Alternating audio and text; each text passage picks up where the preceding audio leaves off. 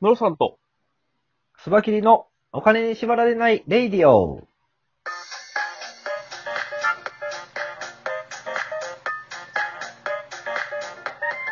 この番組は、元野村証券の営業コンサルタント、のろさんと、テクニカルアナリストのスバキリがお送りする、お金と経済のことについて話す番組です。お願いします。いい感じに尺が、 確かに、ドンピシャでしできましたたね。ドンピシャでしたびちゃでね。した。これやな、この感じですね。ええ感じでしたよ。はい。もう、今日はいかがでしょうかも80回ですからね。あ、まあ確か にね。いい加減別れって感じですけど、いやいやいや、いいですね。いかがでしょうかはい。今日なんですけれども、ちょっとね、あの、厳しい現実っていうところなんですが、はい。えっと、新型コロナの影響で、世界の観光産業が、えー、はい3200億円、日本円で34兆円の損失。リーマン後の3200億3ドル倍以上とはい。いうニュースですね。なるほど。これね、はいもう、なんていうんですかね、観光業自体がうん。消えたと言ってもいいぐらいの数字ですよね。そうですね。全世界でほぼ99.9%のはい。マイナスみたいですね。すげえ。99.9%のマイナスって、もう多分、なんていうんですかね、戦争でも起きないとありえない数字ですよね。いや、そうでしょうね、本当普通に。の経済のなんとかで、うんうんうん。すごいな異常事態なんでしょうね。そういう意味でも。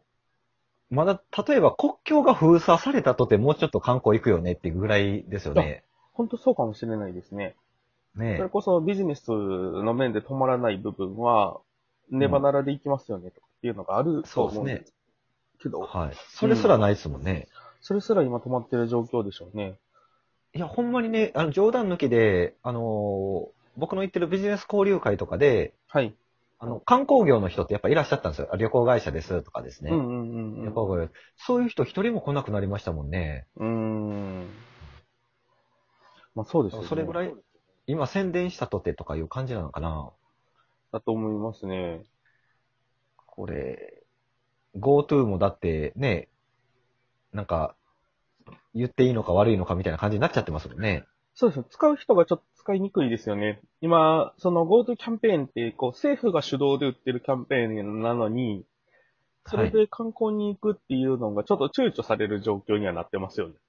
そうですよね。空気感的にあのー SNS で GoTo でここ来ましたってなんか言いにくいですよね。うんうんうん。確かに。なんか言いにくいし、うんうんなんかその、地方自治体もどっちかって言ったら群馬的な感じですよ ね。そんな空気感ちょっと出てますよね。なんか一方であれみたいですよ。あの、東京では、あの、その GoTo の範囲に入ってない東京の人たち、県をまたいだ移動はちょっと避けようっていうので、あの、奥多摩の方に、あはの、行ってる人なんかは、が増えてるらしいですよ、帰って。い。はあ、一応東京ですもんね、あれ、奥多摩って。そうですね。それを、言ってんじゃないのいいそれは行っどてうなるうんやちろに入るんちゃうのと思うんですけどね。で、まあまあまあ、でも僕も言ったら娘との旅行をはい。どうしようかなって考えて、やっぱあの USJ とかにしたんですよ。はい、はい、大阪はいはい。ふ、 府内にね。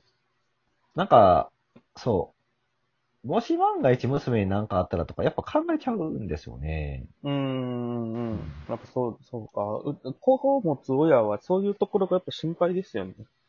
そうなんですよね。まあで、まあ、あの大阪だから安全っていうわけじゃないんですけど、はい。なんかあんまり遠出して、ね、ま、もし万か一なんかあったら、やっぱ責任感がなるほど。出ちゃうんじゃないですか。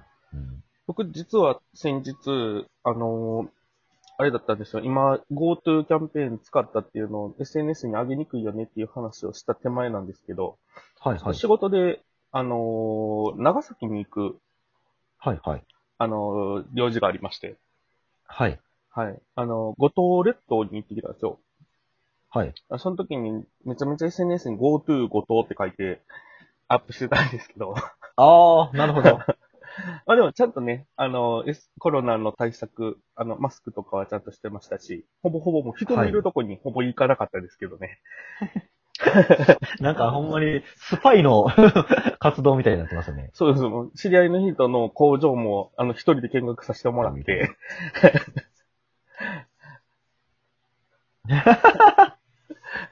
そう、でもこれって99.9%の減ってなると、うんもうどう回復するんやって感じですもんね。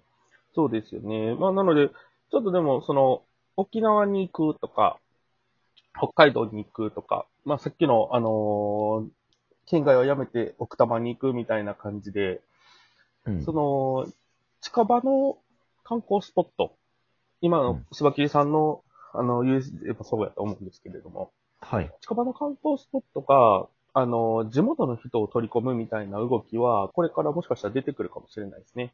はい。うん、うん。で USJ めっちゃ空いてたんですよ。びっくりするぐらい。はいはいはい。あの、ハリーポッターが10分で乗れるんです。おー、あの、はあれがですかすごいな。あれ がです。だだかなるらほどお城の中、はいあの、ずっと並んでお城の中見ていく感じじゃないですか。はいはい はい。誰も並んでないから、お城の中走っていくんですよ。そんなハリーポッター嫌やわ。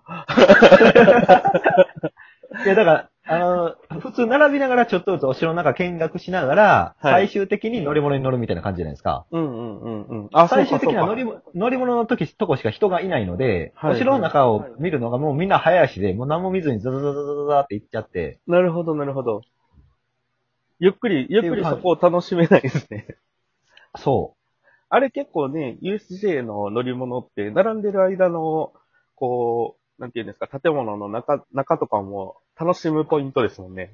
う、そう、作り込まれてるじゃないですか。うんうんうん。うん。だから娘、おあのーハリーポッター3周しよったんです よ。また乗る、また。ほんで、僕1回で疲れたからもう外で待っとこわって言ったら、また娘出てきて、また入って、娘出てきて、また入ってっていうのをやってましたね。そんなことができる USJ すごくないですか耐久ハリーポッターみたいになってるんですね。 そう、そうなんですよ。ななんか、ユ YouTube のネタでなんか一日中ハリーポッターやってみたとか、でき、やろうと思ったらできるわけですよ。なるほどなすちごょっと新しいやあの新境地が 開かれるかもしれないですね。日曜日でこれやったら平日多分すごいっすよ。ああ、ですよね。うん。お盆とかどうだったんですかね結構なんか今回のお盆、やっぱり帰省を控えてる人も多かったですし、そうですよね。あのーいや、交通渋滞もほとんどなかったですもんね。はい。言うても、あの、僕、行ったのが昨日なんで、日曜日の、夏休みの日曜日なんですよ。言うたら、結構、すごいことが普通なるじゃないですか。うんうんうんうん。ところがどっこいですよ。だからこれの状況なんで、やっぱもう、USJ もこのままだったら危ないなと思いましたもんね。はいはい、はい。いや、マジ、マジでハリーポッターの中、お客さんより従業員の方が多いんですよ。ああ、なるほどな。そんなの、想像できないでしょ。そうですね。もう、マンツーマンでお客、あの、ついてくれるみたいな。何名様ですかうんっうんてうん言って。なるほどな。もすごい。う今あれなんですかね。まあ状況が状況なんで、その来てもらう数を調整することってどうしようもないと思うんですよ。はいはい。なので、やっぱりそのもう、そんだけ人数多く配置するような形になったとしても、お客さんの満足度を上げるとか、そういうところにこう、もう戦略的に振ってたりするんですかね。もしくはもう人数減らして、なんかあの、なんですかね。あれ、いたじゃないですか、ロボットの、ソフトバンクの。はいはい、ペッパーくん。はい、ペッパー君みたいなの置いたらいいじゃないですか、もああ、でも、それも一つでしょうね。その、やっぱり人件費って、 その、イベントの、まあ、あのイベントというか、そういうエンターテインメントの場所を維持するためにめちゃくちゃ大きな費用だと思うんですよね。う。そうそうね。うんだからペッパー君じゃなくても、例えばハリーポッターの人形とかね、はいはいはいはい。 AI 搭載の、そんなん置いたらいいんじゃないかな。まあ、どのみちあの、観光業をやってる人ってほんまに岐路に立たされてて、ここ、あの、回復するまで待つっていう選択肢を取ったら絶対ダメで、元には戻らないうんうん。から、あのーコロナとともに何かの施策を打っていくのか、それとももう、あのー業態を変えてしまうのかですよね、こうん個人事業主で旅行業とかやってる方は絶対もうどっちかすぐやった方がいいと思いますね。確かに。か回復するまで待つっていう選択肢はなしですね、これ。うんうんうんうん。ですね、耐えて、融資で耐えてとか考えてる人がもしおるのであれば、うん、うん。それはもう厳しいと思いますね。そうですね。うんだそういう岐路の時代になってるということで、まあ僕もあの99.9%減の産業って見たことないのです。前年比はいはいはい。何があったらそんだけ減るねんってことですもんね。そうですね。まあ、そそれだけこう、ありえないことが起こってるんだっていうことですよね。うん。うん。そうそう。まだ多分、文明開化の時に、はいちょ。んまげが廃止されて、刀が廃止された刀鍛冶屋さんの方がまだ生き残ってたと思うんですけどね。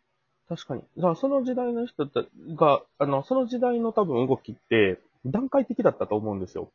いや、そうなんです、そうなんですよ。うん。なので、もうこの数ヶ月の間に一気にみたいなことは、まずなかったと思うんですよね。はい。うん。なんか、あのー侍さんが、あの、刀刺したらダメってなって、刀を家に置いてくるようになってから、うん、うん。でもやっぱり刀は好きな人はおって、コレクションとしてね、はやいっ。てる人とかいるし、うん。いきなり全部破棄にはならんやろうし、ちょっとずつ、まあでも将来的にはこれもなくなるんやなって考えて、っていうのが何年かあったと思うんですよ。うんうんうんうん。ね、いきなりバスーンって消滅させられた産業って、もうこれ下手したら史上初なんかもしれないですね。うんうんうん。確かにな。まあ、なので、ちょっとまあ、その数字的なところで見ても、うんまあ、こういうのが現実に突きつけられてる数字ではあるわけなので、はい。はい。なので、まあ、その、耐えられる規模のところはね、あの、形を変えてっていうのも一つなのかもしれないそうですですねけれども、まあ、状況によっては、やっぱりこう、しっかりとした判断をしないといけないタイミングっていうのも迫られてるのかなっていうような感じはしますね。そうですね。はい。もうなんか観光に VR を取り入れるとか、まあほんまにそういう感じですよ。やるそうでとしたすら。ね。もうやり方を完全に根本から変えるっていうのが必要になってくるでしょうね。そんな感じになると思います。はい。応援してます。はい。はい。頑張ってください。